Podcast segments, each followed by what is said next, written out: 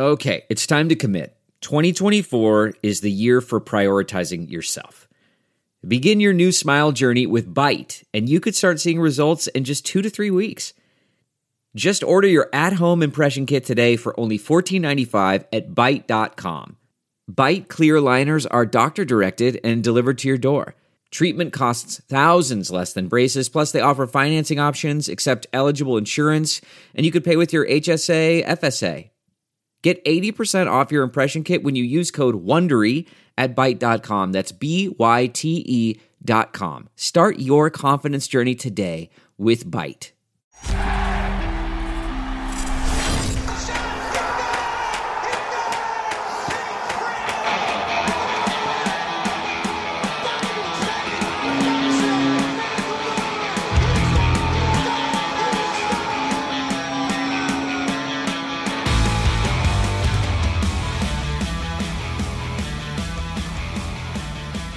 What's up, everyone? Welcome back to another episode of the Flyers Talk podcast. As always, Katie Emmer and Jordan Hall joining you today. Jordan, we will have a great start to the episode today. We have uh, continuous uh, news coming from the NHL after that big announcement from Gary Bettman earlier this week that uh, they announced their return to play plan featuring a 2014 playoff format in two hub cities. Um, we have a fun end to end coming out on NBCSportsPhiladelphia.com about um, what city we would love to see the Flyers playing in. Um, so that's really fun. Make sure to check that out with Jordan and I, and Taryn Hatcher and others, uh, Brooke Destra, others with uh, NBC Sports. Philadelphia, but a lot of different topics to get into, Jordan. Um, Chris Therien had, you know, something too that came out right away. One of our, you know, favorite coworkers around the office. I haven't seen him in person in quite a while, but he's been busy um, especially with this NHL news. Uh, former NHL player, of course, he's got what it takes to know maybe what the feelings are for certain teams that don't make this cut for the playoffs. And he had a very interesting point that he released just earlier this week as well. Yeah, Katie was kind of looking at almost what would be like a rental lottery for some of these players, uh, maybe at the end of their contracts, uh, older guys that were on teams that did not qualify for the 2014 return to play plan and um, it would you know it would basically give these guys an opportunity to maybe jump on a playoff team and play, and it would, it would you know it would create a fairness within the entire league in terms of um, having multiple guys being able to to be selected. Um, a very very unique stance, and I, I love the I, I love the idea because I, I that never struck me that there's a lot of guys out there um, like a Joe Thornton, KD, who's 40 years old and yeah. you know doesn't know how many more years he's going to have left probably would love to play some hockey, some playoff hockey. Doesn't know if he'll play next season. Um, certain guys like that, that uh, it'd be cool to see them kind of a, uh, a different element. This would be another layer of um, kind of the experimentation the NHL is looking at. Uh, I think it was a really cool idea, great perspective by Chris Therien, who who has played and was kind of trying to think of what he would be feeling like right now if he was in some of the shoes of some of these players that uh, aren't getting a chance to play and they don't know how many more years they have left. Um, I really thought the idea was cool. I think it would be I think it would be really complicated and tough to pull off. I think the NHL is already dealing with a, a number of uh, issues that they're trying to figure out uh, to get this thing going. But um, I think it's a it's a great thing to debate and talk about.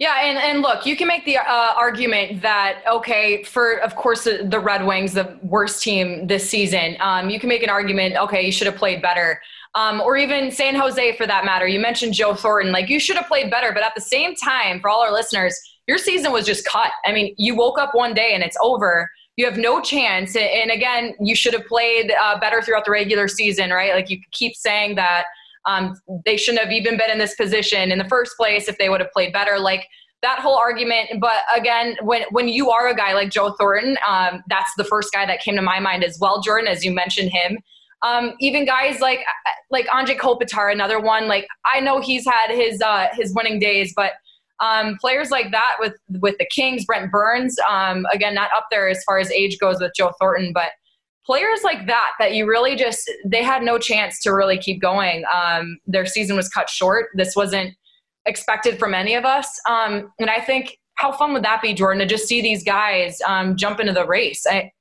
again, so many blanks to be filled in in this moment. Like we don't know so many things. We're hoping that, you know, news gets better. Things continuously get better with COVID 19 cases around. Like we can all have a safe environment to do this in the first place. Um, but if it's going to happen, I mean, I would love to see it too. I'm right on board with my uh, line mate on pre and post game. Um, great idea by him, and even coming, you know, from him as I mentioned earlier, a former player. Like he knows what that maybe feels like um, to run through these kind of motions. Uh, but specifically in Joe Thornton's case, you would love to see it. And plus, didn't he just shave his beard? Like, I need a little well wellness update. That was a great video. I think it was a couple weeks ago already. Joe Thornton would be fun to see in the mix, and I think this would be a great idea to get them involved. Yeah, I think it'd be really cool. I think it'd be fascinating for fans of some of the teams that aren't in the field, and then some of the teams that are in the field. Of you know, who wouldn't want to welcome some of those names to your team if you're competing for the cup, and then if you're a fan of uh, a team that's not in the in the race, um, then you get to see some of your favorite players maybe join another team and get that last kind of run at things. Um, I think the only reason why I think I think it's I don't want to. I'm not trying to bash our our great friend Chris. No, you are. You are. uh, why it's more of a um, a theory and kind of fantasy as it is in terms of being realistic is just I I think we've heard so much from players in the league about keeping the integrity of the playoffs, the integrity, the integrity. Yeah. This is a very um, storied playoff, uh, and it, the Stanley Cup is a very uh, historic trophy. I think if you throw this in, all of a sudden you're you are um, potentially damaging the integrity with a guy who never played for this team all of a sudden jumping on a club. I, I think they want to award these teams that um, did well during the season to give them the best shot. And if all of a sudden you're picking and choosing certain players and adding yeah. you know, really quality player just because he's not in the playoffs, and all of a sudden you're throwing him into the mix, uh, I think that does challenge the integrity of the playoffs. That's just the only reason why I think uh, it wouldn't be a go for the league and for the for the players. I can even see the players probably questioning that as well. But that's just and me. with and with that, I mean, it's it, it's great, right? We could be. I, I love your point because that is so true. I just feel like in general right now, like I I'm going down the road of I could see like a a con about this, like in you know with what you just said. Another thing to me is you think about uh, that word integrity, right? Like this wouldn't the whole playoff format you would never be seeing in the NHL playoffs a fully healthy team everywhere. Like everyone is fully healthy. Again, there there might be a couple here and there, but for the most part, everyone it's an equal playing field. Everyone has a full and healthy roster. And in cases where you would want to sign a Joe Thornton or, or add you know someone on uh, your squad that could add that extra um, fire, that extra jump, it would most more so be in the case of like trying to fill a void of an injury or fill in for someone who's missing but Jordan, there really wouldn't be. So you're just adding even more, and who knows what team would be able to get that to add even more firepower to their already uh, strong team in the playoffs. Like it, so much of it is just making my head spin. But again, when you think about these individual players and just you know their personal maybe integrity of their their hockey careers, again, you know should have had a better regular season. But hey, you know what? I don't think I'm going to be well I don't know. I say I wouldn't be too upset, but you know, it'd be kind of trying to see that against the team the Flyers are taking on, and it's like this wouldn't have happened. But so many things wouldn't have happened in the first place. Uh, case in point, having a full healthy roster heading into playoffs. Yeah, and I, I, like we said, Kate, it, it, I love the idea. I think it's a really cool idea. I, I didn't ever like it didn't even cross my mind some of this some of the situations yeah. these players are dealing with. So I love that Chris Terry brought it up. But when we do talk about legitimacy of the champion, the integrity of the champion, imagine if like a Joe Thornton or like you said an Anze Kopitar um, won a cup with like the Penguins or someone. How many times do people say, "Well, oh, the Penguins won that year because they got Kopitar"? For oh my gosh! Like it, it, it would right. kind of it would challenge the legitimacy of it. I think uh, across the board, there's just no doubt about it. Um, and and then, like you said, I think the NHL would argue, "Hey, listen, we expanded this thing to 24 teams. We're leaving out seven teams. We we tried to be as inclusive as possible and give everyone a shot. This would just even open things up even more. I think the NHL did what they had to do. 24 teams is plenty. But Katie, this discussion does have us thinking about what would the Flyers lineup look like for a game one or for the first game of that round robin. Um, they have some decisions now because they are healthier. Uh, when the NHL was when the season was suspended on March 12th, they had some injuries and the lineup wasn't as difficult to kind of put together now there would be some decisions for the Flyers So, Katie, I'll break down the lineup I had on NBCSportsPhiladelphia.com, but I would love your insight too. Um, let's go through it real quick. On the first line, I had Claude Giroux, Sean Couturier, Jakub Voracek. Second line, I had Joel Farabee, Kevin Hayes, Travis Konecny. Third line, I went with James Van Riemsdyk, Scott Lawton, Tyler Pitlick. And fourth line, Michael Raffl, Derek Grant, Nicolas Aube-Kubel. And then in terms of the three defensive pairs, Ivan Provorov and Matt Niskanen on the first, Travis Sanheim, Philippe Myers on the second, and Robert Hägg, Justin Braun on the third. And then obviously in net, pretty quite uh, self-explanatory, Carter Hart, Brian Elliott. So, Katie, the, the probably two of the biggest questions I had um, were where to put James Van Riemsdyk. Obviously, as we know, he was injured at the time of the suspension. Now he is back. Who comes out for JVR? And then also, it was on defense, as we've talked uh, almost ad nauseum at times. Who would be that odd man out? Would it be Shane Gostisbehere, Philippe Myers, or Robert Hägg? So I went with James Van Riemsdyk on the third line, and I had to take out Nate Thompson, a really good depth center with playoff experience, but um, I think he's the odd man out here. You're not going to take out. I don't think you should take out a young player like Nicolas Aube-Kubel, who was playing really well in a limited role. He was showing great energy. He was helping you with special teams, even uh, even getting some power play time. Uh, Derek Grant, you're not going to take out. I love him at fourth line center.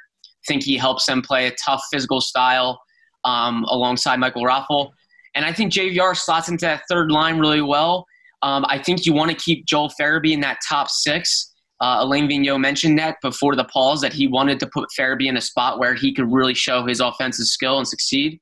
And JVR kind of slides nicely into that depth role where that line of Lawton, Pitlick, and Van Riemsdyk, I think, would be really tough to play against with its size, its effort. Um, I think it would uh, be able to play some big shifts and really create opportunities for the Flyers' top six to get some really good matchups.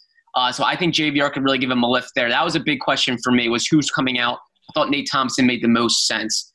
Uh, and then defensively, I have Shane Gostisbehere out. I, I like Shane Gostisbehere. I always have. Uh, but I think what the Flyers had working right before the pause uh, was a good thing. And uh, Ghost played one game, I believe, because um, because Philippe Myers sustained his injury. But Philippe Myers is healthy. I thought he was playing well. He was showing plenty of promise next to Travis Sanheim. So I think they go with what they had going. Um, Shane Gostisbehere, odd man out, but a really good guy to have on deck. And for what I would think is in a seven game series or even in the round robin, uh, Alain Vigneault gave Philippe Myers a, a pretty semi short leash if he was really kind of showing uh, the pressure getting to him and not really playing his simple game uh, he would be ready to turn to Shane Gostisbehere for Philippe Myers. Uh, but those were the questions I had, Katie. What do you think? Yeah. Do you have anything different? I can't wait to hear. I like it. I like it. You know, uh, you mentioned just who's going to be the odd man out, and I feel like I'm a broken record saying this, but a good problem to have, right? Yes. You're thinking about that, but it's a problem too that so many other teams in this 2014 playoff format, also this round robin, are going to have the same case of, especially when you think about adding in the Black Aces. The AHL season's over. You're going to have even more people to, to be who is going to be the odd man out.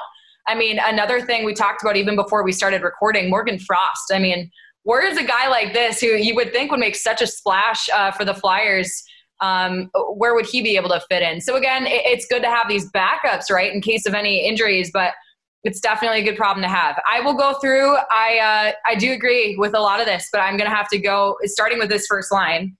I like having the captain and Sean Couturier on that first line, but I'm going to have to put TK over Voracek just for the matter of I like the way Travis Konecny has played with Couturier all season long. You remember that goal um, the, behind the net, like the, just to turn back, knew where he was going to be, and again, those are things you see um, in the NHL. You know, that's what you would expect out of these high caliber players. But these two go beyond that. Like their telepathy on the ice, their style of play. Um, Couturier plays good with whoever he's with. But I do think that Travis Konecny, and earlier in the season on pre and post, we were all calling him the spark plug. Um, he is the spark plug. He will, uh, I think, really start strong, specifically when you think about getting right into the action in game one. I think he's needed to just get going from the drop of the puck first. On the second line, I moved Jake Voracek there. Um, beside him at center, I have Kevin Hayes. And then Jordan, I put JVR up. I like the way JVR plays when he's up at second or first. Like I, I just like the way he plays. I say, I mean, more so the second line we've seen him at this season. I like the way he plays there. I feel like he's a player that um, he doesn't really show frustration if he's in the bottom, you know, the bottom uh, feeders of the the lineup. But he never, uh, gosh, I called him the bottom feeders. That made it sound bad. Like the depth is amazing. So even if you're on the third or fourth line, you're still making a splash. JVR specifically, I think, you know, if he plays on that second line, he has a little bit more of a jump. It's just, I feel like he wants to be there. He feels like he deserves that sort of thing. And, you know, he has to prove it, of course. But if we're talking about game one, I think JVR in the second line will be good. Welcome back, bud. Like you're healed up, you're ready to go. And we know what kind of player he uh, has the capabilities of being. Again, we've seen him go he's popular to go on streaks and then go off of streaks and he's sulking. But I think uh, the potential is there for him to really get going in game one on the second line. Third line, um, of course. I have Lawton uh, at center and then Pitlick. Uh, I think that's more so the same line you had, except I just swapped Farabee and JVR. Another thing I thought about too is you got to think Farabee, a player, uh, rookie season. I just feel like him, uh, as far as what Alain Vigneault would think, he would trust him more on that third line. Like and, and maybe there's an argument there of you need a younger a younger Farabee. I like that line how you had Farabee and Travis Konecny because again, younger players that um, have different styles but still could add that sort of jump. But I just like Farabee more so on the third line. Scott Lawton, of course, who's been standing out all season long. Uh, fourth line, Michael Raffl, uh, Derek Grant, of course, and Nicolas Aube-Kubel. Gotta love what you've seen from Aube-Kubel this season um, the way he's been dropping the gloves first and foremost. And is fighting going to be part of this 24 team playoff format, or is that too close for comfort? Who knows? But I don't expect him to just be a fighter. We've seen what he can do. He can score. He, can be everywhere. Um, he also is part of. The, he brings that extra emotion that I talked about with Travis Konecny. Um, but Derek Grant, of, of, course, it's a given. You had him too down there. He has added so much uh, for the depth uh, for the Flyers since he's got uh, since he was traded here. Five points in seven games, Jordan. I mean, how about the first two games he played with the Flyers? Or it was the first three. Um, I, I remember very clearly just with like, wow, I mean, what a trade, hey? Like, got to kudos to Chuck Fletcher here. What a what a trade to get a guy like that. That that's what you wanted out of him. So Derek Grant um, adds a lot to the depth. He has stood out um, right there, and I think that'll be helpful just before I get into defensemen, you mentioned Nate Thompson too. I talked about the Black Aces coming up. Nate Thompson, another one that you did count out, and I have to agree with you on that. Um, I, I, see Nate Thompson as being the one to maybe count out too, but there's no belittling his uh, his potential or downplaying his potential is what I meant to say. He is a player that uh, has that sort of you know mentality of the the veteran. I mean, he's an older player. He's been in the league he's been around the league. He's seen so many different teams, so many different things. I could see him as really helping out um, as far as just maybe leading, leading um, on and off the ice. Uh, but who knows? He hasn't been here that long. I just a good problem to have is to have Nate Thompson backed up. And again, we saw. Here's a hockey term for you. I'll go. We saw his passion uh, in the yeah. first. Um, the first games when he was getting here with the Flyers. And I mean, Jordan, we heard him too when he was um, traded he he was talking about on that on that conference call before he even got to Philly. He was saying like, I am so happy to be going to to uh, Philadelphia, just seeing what they have been able to do. He was so excited to be in Philadelphia. So you gotta love a player that's happy to be here after a trade. He he wants to win with this team and. Um, he definitely will be there. It's just that big question of okay, it's a good problem to have. You have these backup players, um, Morgan Frost included, and, and other guys included. But I can think about Connor Bunnaman too. But you got to be, uh, you know, you got to count those ones out. And maybe if there's any issues down the road, if these guys, someone gets hurt, someone can't play right, you get those in the lineup. On to the defensemen. Um, do you, I feel like I've been giving a story, a story novel to uh, to you and to everyone right now, but um, this stuff is really fun for me because then you think, okay, game one, we're getting into it. Here we go. Hockey is around the corner. No, but this is fun. This is so fun for me. Okay, defenseman. Um, I I just like I agreed with you down the board, but I'm just gonna disagree with you to have fun. Um, I went, of course, Provorov and Niskanen. You can't ever argue that pair. I mean, who's going to come at you and say you can't play those two together? Are you kidding? Yeah. They're amazing. Um, they uh, they lead the way. I like their style together. And speaking of style together, like the maybe disagreement I have, but I'm not strongly disagreeing with you. I just I liked the way Sanheim and Braun played together, but like when was the last time that happened? Like we've seen Sanheim and Myers so much of you know right before specifically the NHL pause that I would see Alain Vigneault and the coaching staff wanting to keep this as consistent as possible. Um, you don't really want to change things up as much, and that was a, a question we had. Jordan is what do you think uh, the coaching staff, Mike Yeo, what do you think they see out of those two together? Like their style of play, Sanheim and Myers, but I don't really see it happening that they would break those two up, but like I, I do feel like Braun, when we talk about leadership, he would be a good one to be up uh, playing with with Sanheim. Just from what we saw with those two, they they played well together, and I think that might be nice to switch that up. I have to agree that I see Robert Hägg as the guy that's in the lineup. Um, Shane Gostisbehere, a good guy to to really have. Gosh, I mean, there's so much extra help that the Flyers will have. It's crazy to think, but Shane Gostisbehere, I would see as the extra help. Um, and you know what? Through all of this, like I, we don't have him in here, right? But a player that was so frustrated um, right before the NHL pause with his knee, with different injuries. Think about that too. Just maybe he might be able to bring something so different. The fact that he's had this extra time, he's newly engaged, he's going to be having, I know the personal stuff, whatever. He's got to play better on the ice. Okay, guys, I get it. But uh, that extra stuff involved, maybe this break is what Shane Gostisbehere needed. You know, maybe fully healthy when the season res- uh, resumes again. Maybe that'll be uh, what he needs. But certainly, I see Robert Hägg is the guy that's going to be in there in that bottom uh, pair. And you know, if it is going to be with um, Braun or, or, even Myers for that matter, I, I, don't really see Myers as maybe playing with him. But um, we'll see. We, we definitely will see. But gosh, it's fun to look through this, Jordan, and just um, really reflect and think about there are so many good threats that this Flyers team has. I mean, you would pay attention more so maybe to Travis Konecny, Sean Couturier, the guys that are at the top of the list scoring wise. But I mean, gosh, when you look through the lineup, you look through these names again. It's been so long since we've gotten ready for like a game. This is truly such a team that oh, they can make such an impact. And it's hard to think about, you know, that round robin. There's all these other teams that have the same thing. They're going to have all their different threats, their extra black aces from the AHL, their extra helpers that are all healthy now. Um, it's hard to think about that, but I mean, gosh, the Flyers are in such a good spot. Your NBC Sports Philadelphia podcasts are now on the My Teams app. Listen to Eagle Eye, Sixers Talk, Phillies Talk, and Flyers Talk now. You know, Katie, I, I found interesting that I've been thinking about is how much would Alain Vigneault kind of tinker with things in the round robin? For example, say they lose their first game and maybe their second game, and all of a sudden it's looking like, hey, they don't really have a chance to really improve their seed too drastically. Would he try to get a few of his extras, some games, some reps before their first round series? I think that would be a really interesting um, development during that round robin uh, I think it would be incredibly challenging for Alain Vigneault in terms of deciding what he wants to do. Does he treat that round robin like it's the Stanley Cup and he goes with his best lineup? Or does he adjust as a few games happen? If they lose a few, all of a sudden it's like, well, you know what?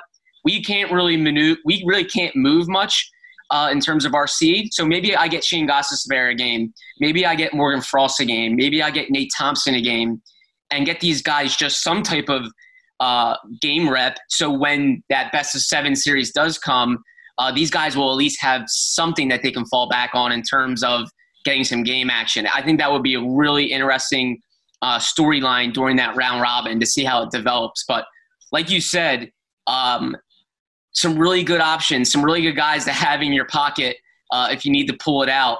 Um, Nate Thompson has played 60 plus playoff games in his career. He's yeah. been to a Western Conference final. He's been to an Eastern Conference final. It's not a bad guy to have um, uh, in your arsenal. Uh, say maybe a Nicolas Aube-Kubel struggles a little bit, or if you're needing um, if you're needing some more effort in your bottom six, good guy to have. Shane Gostisbehere, not far removed from a 65 point season, uh, can give you an offensive jolt. Um, if Philippe Myers falls on some tough times, or maybe uh, the Flyers are looking for more offense, so they they bring in Ghost for a Robert Hägg, um, a good guy to have uh, uh, to, to, to be able to pull to. Um, so yeah, good options for the Flyers to have. Uh, these are good decisions, like you said. Um, I really liked what you had to say about Travis Konecny that, and also JVR spot. Those were the two ones that I kind of debated. The reason I kept uh, Travis Konecny on the second line was because I just loved how Jakub Voracek played with Sean Couturier. I thought Couturier really brought the best out of Jake. So I really wanted to keep those two together because I thought they really clicked from about late November on. Um, whereas I think Konecny can be more of a spark plug for that second unit. So, but I, I liked what you had to say there. And then for JVR, um, I really think he complements skilled guys. We know he's a finisher, so I think he would be a great fit on that second line. I think I wanted him more on the third line because I think it meant more for Joel Farabee to be on that second line, put him in more of a position to succeed in terms of offensive chances, um, put him with some more skill, whereas JVR, I think, can complement um, different lines. Uh, but again, good, good decisions to have.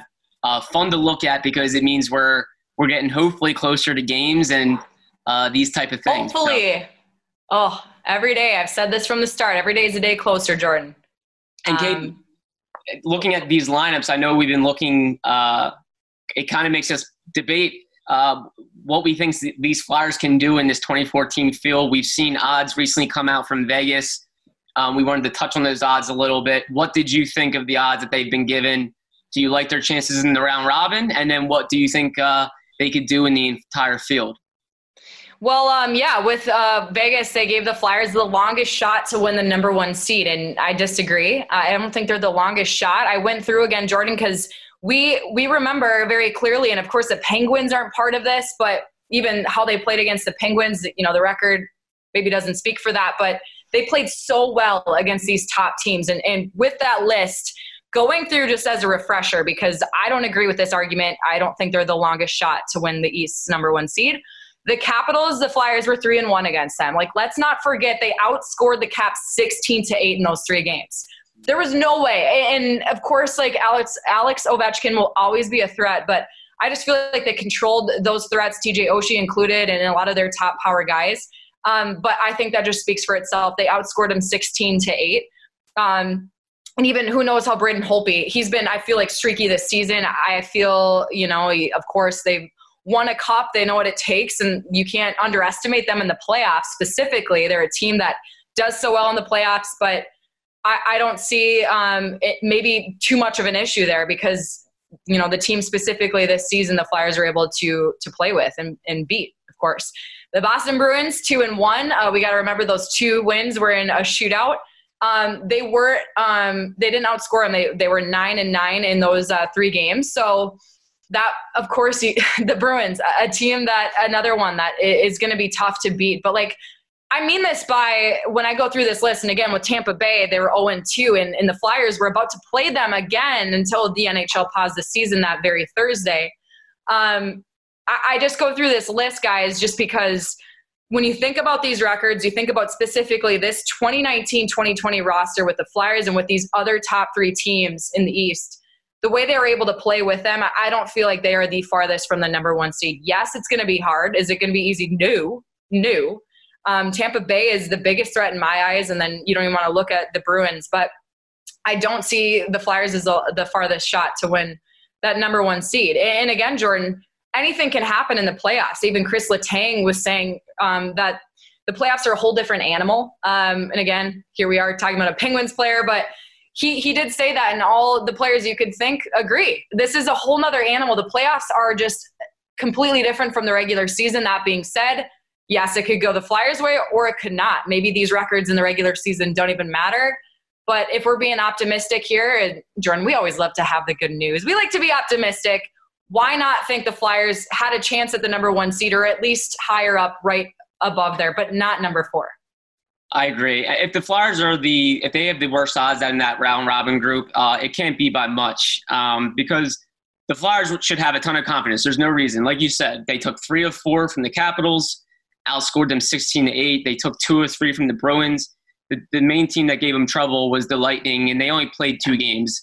The Flyers lost both. One was a one nothing game and one was a 5-3 game with an empty netter by Tampa.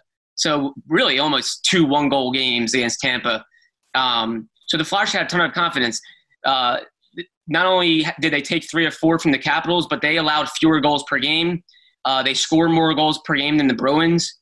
Uh, so they're right there with those three teams. Um, and I like their chances overall in the field. I think they're going to get a nice matchup no matter what. Uh, we don't know exactly you know who they will play, obviously, because they the NHL is still determining whether they want to move forward with a reseeding style or a bracket style. So that will ultimately determine the Flyers matchup. But um, no reason they should dislike their chances in this round robin. And and again, the really great thing is they don't have anything to lose in this round robin. They can only help their seed. They can only climb, yeah. and they can't go any lower. So and I think that's something else that is so important to remember, Jordan. I, that's what I was, and that is such a great point. It's like, yeah, you don't want to, you know, lose anything, but you really can't. You're already at number four, and look at that, number four. Are you really that upset about it? Of course, that might depict, as you mentioned, either reseeding or bracketing. That might depict, you know, your who's going to be uh, your matchup and, and how tough your matchup may be. But it's like number four is not anything to be too concerned about, right? No, and it really puts Alain Vigneault, as I was as I was saying, he was going to have difficult decisions in the round robin. It puts him in an advantageous position as well because then he can really decide what he wants to do once they're one or two games into that round robin. Because if they struggle in those first two games, then he can he can have the realization that hey, we're not going to climb over these these other games. Um, you know, they play each team uh, once, so he can know like, okay, let me play around with this this other game now that I have because we're not going to get any better. Whereas the Bruins don't have that luxury; they can only fall, um, yeah. and that's what makes this round robin somewhat complex and also perplexing uh, for some of those t- top seeds because they're thinking, well, hey, what do we have to gain from this? Uh, we can only hurt ourselves, and that um, was something we had the pleasure of talking to NHL Deputy Commissioner Bill Daly about. Was the round robin the idea of it? Um, our own Michael Barkann sat down with him today and had a video interview with Bill Daly. Great stuff from that interview, including the topic of the round robin game. Here's what Bill Daly had to say about that and a few other hot topics as we look for the NHL season to resume. Well, eh, you know, it's it's hard to explain to the top teams, and and uh, I, understandably, um, we've heard from some of the top teams about that uh, issue what we were trying to do is uh, come up with a, a situation where we um, uh, give the top teams an opportunity to play uh, meaningful competitive games um, prior to having to play in a, a playoff round or face elimination. Um, and we thought that the, the round robin concept, um, the clean round robin concept, playing for points and playing for seeding, uh, was meaningful and uh, would give these clubs the best opportunity to prepare themselves. Um, where the, the other teams will be playing for their lives um, from the drop of the puck. Uh, these teams will uh, be able to use the three games um, uh, for meaningful stakes, uh, but also really just to get to pr- prepared for the playoffs. Mm-hmm. Uh, Two part question here. What, one, um, how do you envision a day in the life of um, you know a hub city, and um, if a player tests positive, or two or three test positive for COVID, how will you handle that? I know in Korea with the with the Korean baseball organization, one player tests positive, they shut the whole league down, which has not happened, by the way. Uh, and they have they have just nine or ten teams. They don't have that as many as as the NHL. But thoughts on that? Yeah, no, uh, a good question. Um, you know, the, we we haven't uh, fully developed uh, either our phase three or our phase four protocol at this point in time. We have some good models uh, to work with. Uh, we have some good ideas. Well, obviously, we have our medical advisors infectious disease specialists uh, who will be helping us construct our phase four protocol. Um, but you know, the ideal hub city is um, a, a, place where there's enough room for players to have a life. Um, you know, they're not going to be uh, you know, sent back to their hotel rooms um, and stay there uh, 24 7 when they're not practicing or playing. Um, but it's going to be a contained environment and it's going to be a secure environment.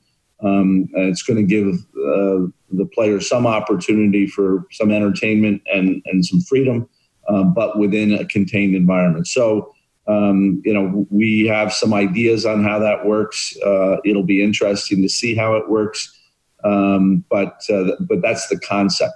In, in terms of uh, what we're hearing uh, from our medical advisors on on the possibility of a positive test, obviously. Um, everybody in this environment is going to be tested uh, uh, very, very frequently on a daily basis. Um, you know, the, the, the players will all be tested before they go back to their rooms at night. Uh, we'll have those test results turned around uh, before they leave their rooms in the morning. If we have a positive test, obviously we'll get the person involved uh, the appropriate medical care. We'll I- isolate them right away. Uh, we have been told by our advisors that depending on the circumstances, um, it doesn't necessarily mean a whole team has to be quarantined. Uh, it won't necessarily shut down uh, the entire tournament. Um, so, you know, we're working on that assumption right now. Obviously, if you we start to get multiple positives or an outbreak type situation, it's a, an entirely different um, analysis. But uh, but at least now uh, we're working on the assumption that one positive test doesn't shut down. Flyers Talk is brought to you by Wells Fargo. When our communities need us, Wells Fargo is here to help. Great to hear from Bill Daly. Awesome interview with our own Michael Barkann. Uh, great insight from the deputy commissioner about how they're looking at testing the procedures for phase three and phase four. Uh, Katie, as we know, phase two is voluntary activities, hoping to get these uh, practice facilities open in early June. We know that training camps will not happen before July 10. That is phase three. Uh, and then phase four is resuming play. Uh, so if training camps, Katie, don't open uh, until at, at the earliest July 10, that would give you maybe an idea that at the earliest you're starting games in late July, maybe early August. Uh, and then that season will go into the fall, uh, and it will certainly impact next year in a few ways. But uh, what do you think about the timeline? When do you think we'll we'll see hockey and what it could mean for the NHL? Yeah, this was, and again, great interview with Michael Barkann there. Some great questions. Um, Bill Daly, so interesting to hear his side of things and just how things go go on. But his opinion is so big to me, like into so many. It's a you too, Jordan, I'm sure. Mm-hmm. Um, him even mentioning too another thing, saying that the NHL needs 45 days between seasons. And with that, you asked the question about this timeline. With that concern in mind about okay, when are you going to be starting next season? And, that's nothing new, right? We've heard about, okay, they're going to keep pushing. We've heard Gary Bettman on news sources saying that they go into even around like the holidays, around that time, around Thanksgiving, like who knows? And that's all depicting of when this can pick up here. Um, with the date you mentioned, July 10 is when players were informed. Training camp, guys, is not starting any earlier than that date. This was a topic on our last episode. We talked about it's a concern of mine, this timeline. Okay, so you're going to be picking up on July 10. My whole concern is that, okay, we're going to get July 1st here, and then it's going to say, okay, another two weeks, and you're going to keep pushing it. Um, and no one can control that, right? Again, I'll go back to saying that we hope things get better here. We hope that the situation continues to get, um, everyone continues to get healthy, and, and maybe this can um, start to uh, to uh, decrease a little bit. Is the word I'm looking for. But anyway, with that in mind, I see, like you mentioned, maybe late July game starting. I don't even see that. Like, if you're starting July 10 training camp, even you know after that date, if you're if that's the best case scenario at this point, because we know it can't be any earlier than that date. I just feel like we're going to be seeing games maybe even picking up the last or mid August into September. Um, and it's just it's very hard for me to picture that. Like I'm a big person that, of course, you want to you want to award a Stanley Cup but at what point is it too much to keep affecting next season? And we talk about that word integrity earlier on in the episode. You're getting closer into like messing up next year, and then you're going to have to pick up, and this is going to keep going. And I'm being kind of pessimistic here, but I just feel that um, when he mentioned the 45 days between seasons, you got to keep that in mind. And if you keep pushing closer into the start of next year, you're just going to keep affecting that. So, my best case scenario, like you said, they're picking game. They're going to start uh, last week in July. Maybe we're going to start seeing um, these games pick up and, and, see things moving. But I think that all starts too, Jordan, with um, we're seeing the practices. The guy's able to you know head back specifically into Voorhees, New Jersey, is opened up now um, to practice. I, I would just hope that by this July 10th date, you have your players from overseas, Jake Voracek included in that, different players that are in uh, their home countries you have them quarantined, you have them ready to go with their teams by this date. There's no messing around by then. And, and you would think that would happen. You know, you would think the teams would be ready to go, but so much is, is riding on this. I just think it's so important to not push so much into next year. No, I agree, Katie. I know they're the NHL is very adamant about not compromising next season, uh, playing it in full, even if obviously it starts much later. They're they're gonna want to find a way to try to play it in full. I think ultimately they're saying that right now because they just don't really know. I think they're really just they have their hands full right now with just this season. And I think that's their focus is, hey, let's just try to get this season going. Let's see if we can get it going and if we can find a roadmap to finish it. And then once they do or it does not work, then they can focus on next season. Um, I think they'll tackle those bigger issues about playing next season in full. But they are confident that, uh, you know, say they can maybe start the season sometime in August, they can get it done. Um, give a break, you know, in November and maybe start up back around, you know, say Christmas in December. Um, and then they'll have to obviously juggle some things down the rest of the season. But um, it's almost going to be like a like a long game of catch up almost because uh, you're obviously playing catch up right now with this season, just trying to finish it, and then uh, you're going to be playing catch up next season as well. Um, so I think it's going to be a thing that kind of lingers. Uh, but I think most importantly, they're just focused on what they have on their plate right now with this season, and then they'll they'll get to those important issues for next season. Uh, but they do yeah. believe they have a ton of flexibility with this summer. Uh, Bill Daly said that they believe they have this schedule is very flexible for them, uh, so they're not panicking. But I do believe I agree. I think it is a little concerning um, because if this thing doesn't get, get back going in like August and it starts to go to mid August um, and then what happens if you maybe have some issues uh, during the tournament with testing and maybe some positive cases? And um, it's a challenge. It will be a challenge yeah. for sure. But I think they're focused most importantly on on finishing this season.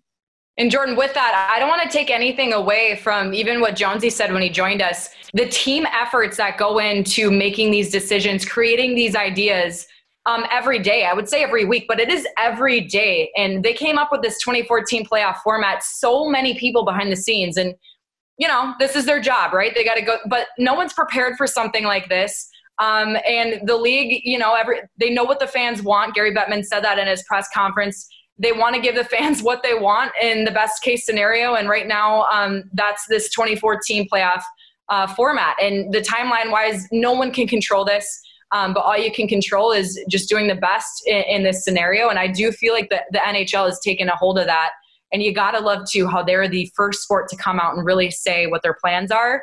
Um, I'm certainly happy. I would, uh, you know, assume you are too, Jordan, that this is the, the sport we're involved in and we get this kind of news and we get this kind of hope. And I would think that hockey fans all around uh, the country and the world are in that same boat.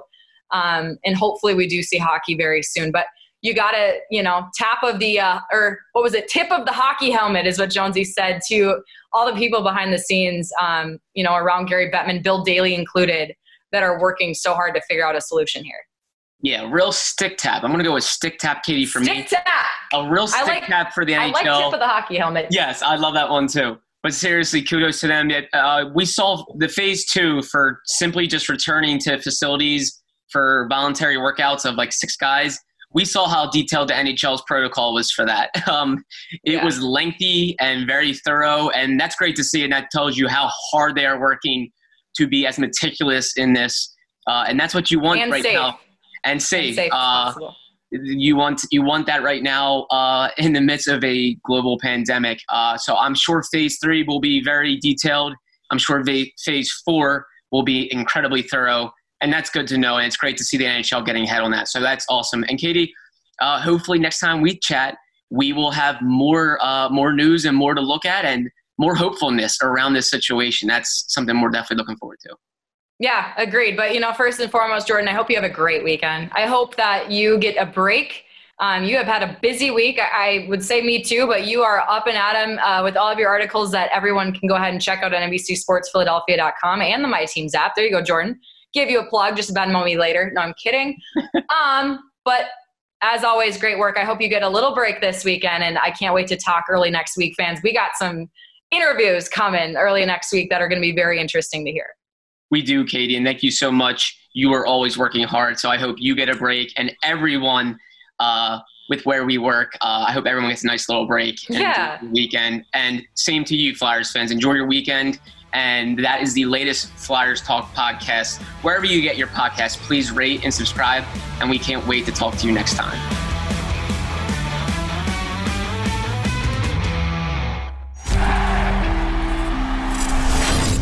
Stanley Cup playoff overtime hockey is the greatest thing going. Game four of the 2000 Eastern Conference semifinals proves that by being the longest game in the modern era of the National Hockey League. The game lasted over seven hours. Throughout the eight periods, players cramped up, had 10 second shifts on the ice, and the arena ran out of food, as told by Flyers play by play broadcaster Jim Jackson. They brought pizza up to us well into the night and they kind of surprised us. They came back a little earlier than expected. I said, welcome back to Civic Arena here in Pittsburgh. And I look at Dorney and he's got pizza coming out of the corner of his mouth. Sports Uncovered presents the Marathon on Ice.